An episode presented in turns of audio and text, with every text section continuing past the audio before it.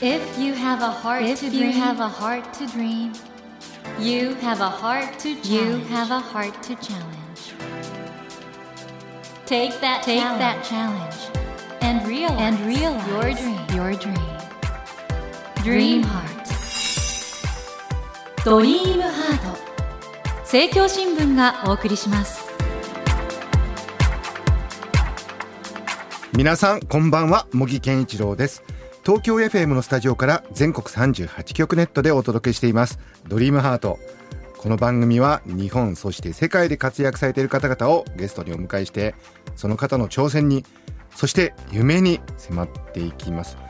さあ今夜お迎えしたお客様レジェンドとなっているアスリートの方です。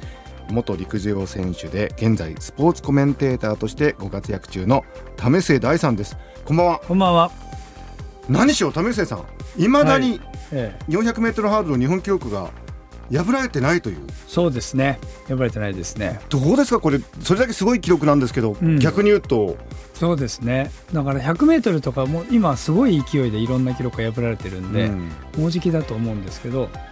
まだね。これこれいつの日本記録でした2001年ですね。2001年？一年うわ2001年で今だから18年経ってる。ってことでしょ？18年ぐらいですね。それだけすごい記録だったんですねね、そうですね。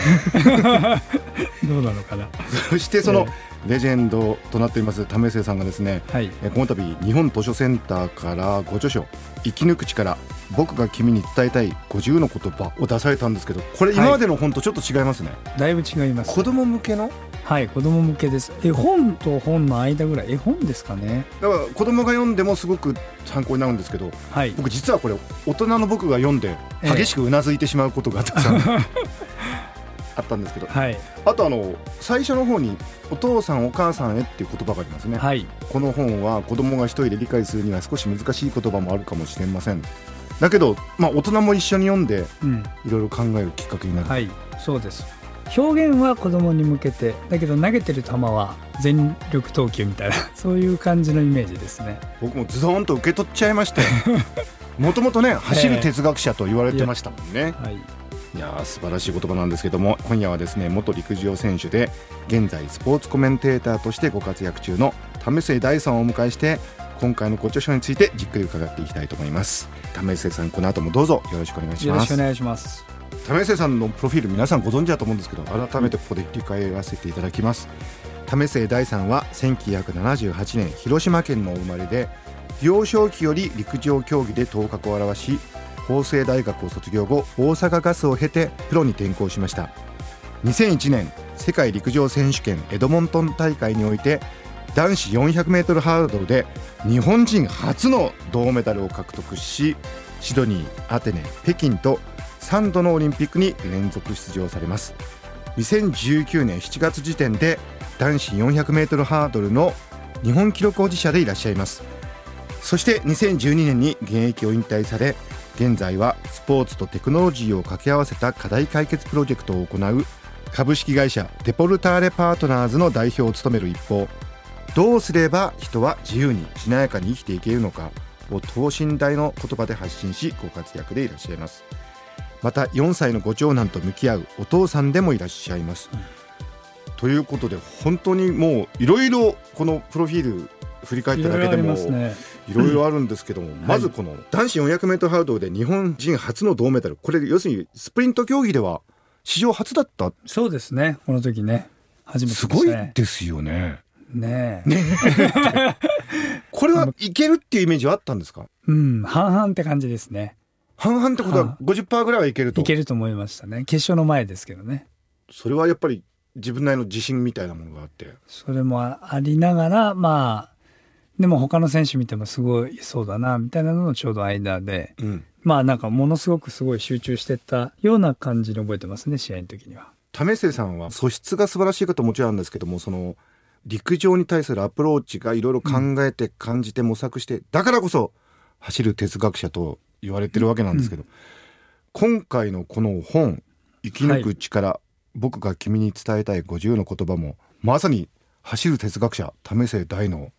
真骨頂ですねこれね。ねえ。まあ多分あの、陸上競技って全部タイムで出るんで、やったことがうまくいったかどうかがすごい分かりやすいんですね。うん球技だとみんなでやるんで、うん自分がちょっとうまくいかなくてもみんなが頑張ってくれて勝ったりとかがあると思うんですけど陸上とか将棋とかですねああいうのははっきり出るんで余計考えやすいんじゃないかなと思うんですけどね。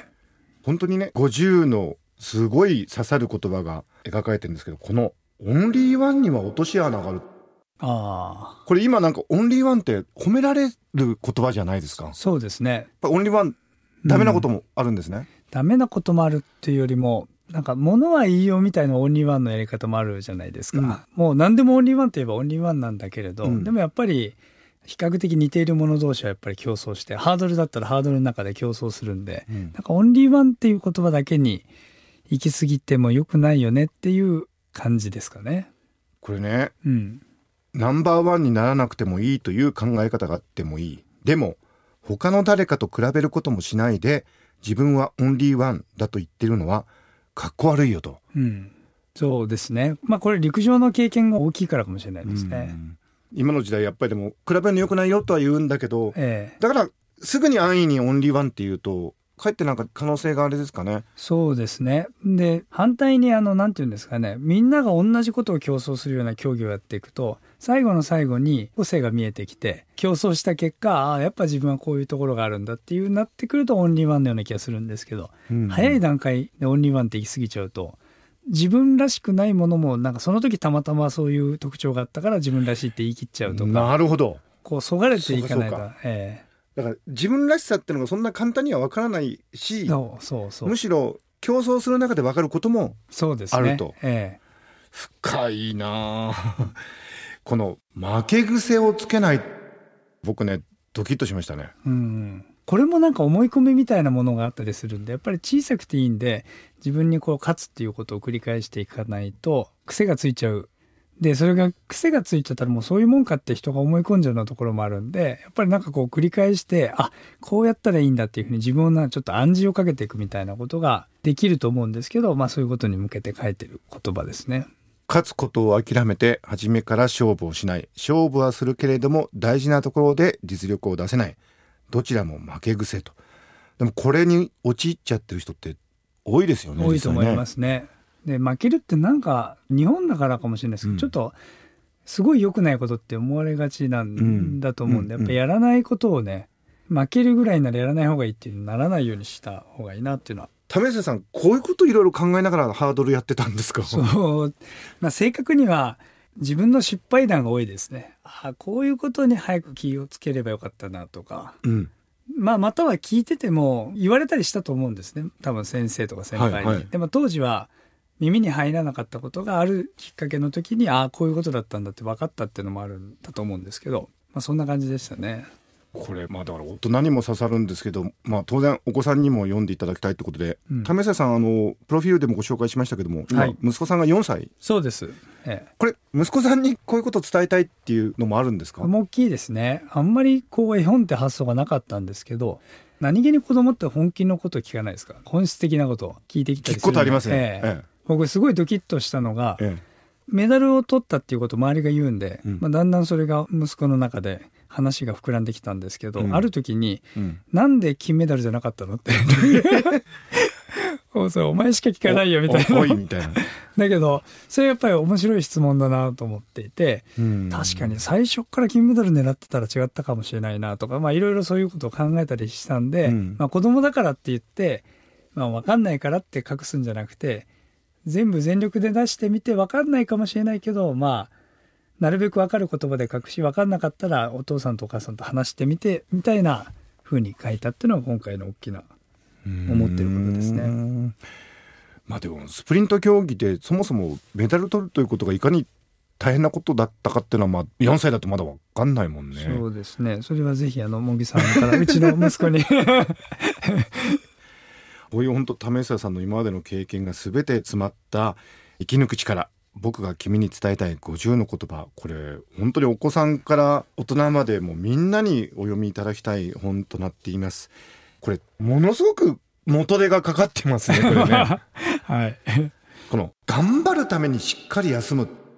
うん、これ必要な人多いんじゃないと思うんですけど。そうですね。これね練習するじゃないですか、はい。でだんだんあのたくさんやっても伸びなくなるんですよ。毎回同じ筋肉痛しか来なくなって、で例えば10秒1で走るのと10秒0で走るのってもう全然ダメージが違って、うん。10秒110回よりは10秒01回の方が疲れるんですね、うんうん。だけど10秒0で走るのって前の日とかにちゃんと休んでないと頑張ってもそういうタイムが出ないんですよ。あなるほど。とにかく休んでその日に調子がいいとすごい深いところまで練習できるんでそうするとその練習効果が大きいっていう感じでずっと疲れてるとずっと中途半端な練習しかできなくなっちゃうっていう、まあ、それでちゃんと休んでちゃんと頑張るっていうのが大事だなと。ちゃんと休まないと追い込んで高いところまで行く練習ができないっていうことですねそうですね。だから深く集中できないみたいな感じなんですけど、でもすごく深く集中して触る世界ってやっぱりなんか全然違うじゃないですか。うん何でもそうだと思うんですけど。だからその深く集中するのは気合と根性でやっぱりなかなか難しいとこもあるんで、ちゃんと体調整えて今日は思いっきり走るんだっていう日に合わせるっていう、そういう感じだったんですね。このね頑張るためにしっかり休むのページには布団をかぶって気持ちよさそうに寝てる子供が書かれていてはい。休むイコール怠けるではないよと、うんでもなんか怠けるって思っちゃってる人多いんですよね。多いですね。多いし、最初に丸一日何にもしなかった日は怖かったのすごい覚えてます、あそうですか？ええ。不安になっちゃう。うん、他の選手が走ってる絵がいっぱい頭に浮かんじゃって。ああ今こうやってる間もなんか練習してんじゃないか そとう。やっぱり思い切って休むのが一番大事な気がしますね。中途半端にやるよりも。深いなあ、これも苦しい時ほど種をまく苦しい時って未来の種をまくなんて心になれないじゃないですかね。そうですね。これどういう時にそれを考えたんですか？やっぱりなんかスランプになって対処してるものとかなんかこううじうじ悩むっていうことばっかりで今考えるとですねぐるぐるぐるぐるしてる時にでもすぐ結果にならないかもしれないけど、まあ、将来何かにつながるかもしれないってことをうん。やっておくっていうのが、結局大事なことだったなと思っていてまあだから問題は問題としてスランプであったりするんだけどやっぱり未来に向けて何かを始めておくっていうことを頑張ってやるのが結局未来につながったなっていうふうに思ってる。これだからねすごいなと思ったのは例えばねうん。物事を知りすぎると理由のない勇気がなくなってしまう。これ今インターネットでみんな検索しちゃう時代にね、ええ。知りすぎると勇気がなくなっちゃう。うん、これ多分茂木さんはなんとなく分かってもらえそうな気がするんですけどその知るっていうこともすごい深さがあるじゃないですか。でちょっと知るって話と本当に身に染みて知るっていうことがあって最初この違いが分かんないと思うんですよね。うんこれ本当に身に染みて知るんだったらたくさん知ったらいいと思うんですけど身に染みて知るぐらいまではやっぱ時間がかかるしいろんなこう転んだりなんとかしながらじゃないとなかなかわからないんで中途半端にいろんなものを知っちゃうと頭で分かった風になってチャレンジする勇気がなくなっちゃうのでまあそれぐらいだったらもう好きだとかやりたいと思ったことであんまり調べずにそこに向かって踏み出すのも大事なんじゃないかなっていうそんな感じで書いたものですね。なるほどな。今回ねうん、この本を子供に向けた本として書こうと思ったのって何かきっかけあったんですか？子供が大きいですかねやっぱり。あ自分の子供が、ええ。それぐらいの年頃の子供とご自身のお子さん以外でもなんか話したり向き合ったりすることってのは、うん、子供にかけっこ教える教室やることとかもあるし い。ろいろやっていくと、うん。分かってないなっていうのもあるけど、うん。想像以上に分かってるなっていうのも子供ってあってうん。だから話しかけ方は優しいにしても話すことはやっぱりど真ん中直球の方が実はいいんじゃないかなっていうのをいろいろ思うようになって確かにだからこの本ってあの子供を子供扱いしてないですよね。そうですね。ドストレートに来てますよね。そうそうそう。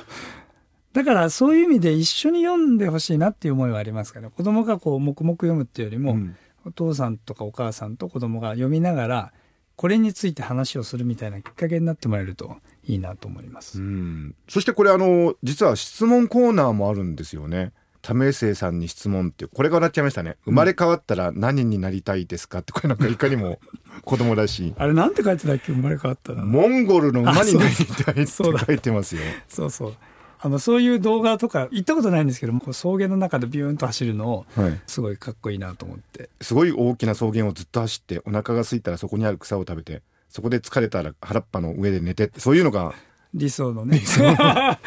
人生。これもだから質問コーナーもあるし全体として楽しい本になってるなと思うんですけれども、あの息子さんのことはいつも5メートル後ろから見てるって書かれてますがそうなんですか？そういうのをまあイメージしてまあ実際には前に出ることもあるんですけど 家がそんな家だったんですねうちの家が。なんか自分が作業する時にあんまり目の前に母親がいない家でうん。自分がやってることで、まあいろいろ何かあった時振り向くと斜め後ろにいるっていうそういうイメージだったんでまあ僕もそういうスタイルでいきたいなというふうに。なるほど。好奇心持っていろいろやるタイプなんで、うん あのこのラジオをお聞きの方はもちろんあのいろんな夢をお子さんに託してると思うんですけどなんといっても為末さんですから、まあ、将来ね陸上選手になりたいいろんなスポーツはい。やらせたいって思ってらっしゃる親御さんいらっしゃると思うんですけども、うん。なんかアドバイスありますか？やっぱりね結局2つしか大事なことはないなと思っていて一つは好きなことをやるもし好きなことがあるんだったらうん。それをやるのが結局一番いいなっていうのがうん。思うことですね。でもう一つは自分を知るっていう。自分を知る？やりながらなんかあ自分はこういうちょっとうまくいかないと諦める癖があるんだなとか案外とこういうの悔しいと思うんだなとかそういうことを知るとどういうところに行くと自分が活かせるかってことをも考えるようになるんで何が好きかっていうのと自分を知るっていうのが、まあ、両方似てんですけどね。それってお子さんを育てる立場からするとお子さんがそういうふうになれるようにしていきたいな。していくってこれでも大人でさえできないですもんね。やっぱり大事なことはいろんなことをやってあこれが好きなんだこれが好きじゃないんだっていうことともう一つは自分の気持ちについて話すっていう機会で自分を知るっていうのはできるんじゃないかと思うんでまあその2つかなと思うんですけどね。為末さんは今はこうやって本当に走る哲学者でいらっしゃいますけど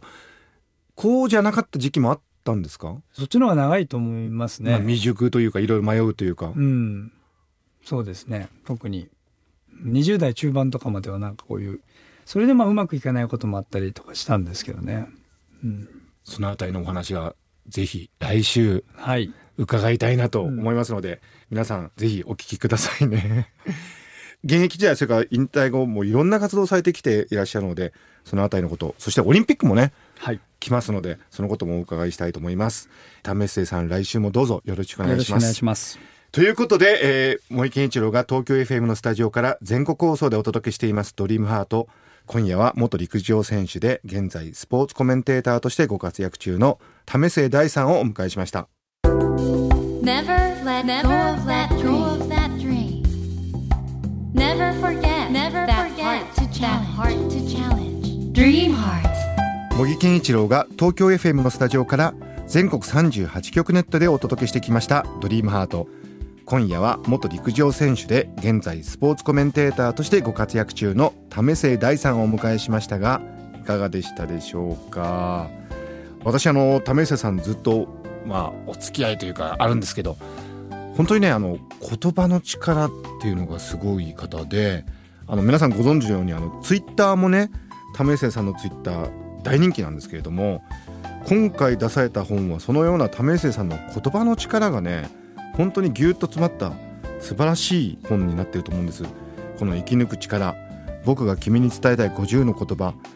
ここにですねやっぱり為末さんの今までのアスリートとしてのそして人間としてのさまざまな経験。そこから生まれた知恵が詰まってるなぁと改めて思いました。やっぱり人は言葉で言葉は人ですよね。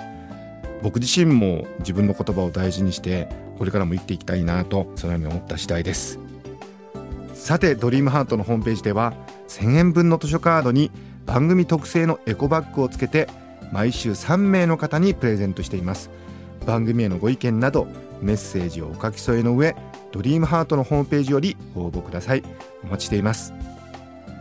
来週も為末大さんをお迎えしてお話の続きを伺います。どうぞお聞き逃しなく。それではまた土曜の夜10時にお会いしましょう。ドリームハート。お相手は森健一郎でした。ドリームハート。政教新聞がお送りしました。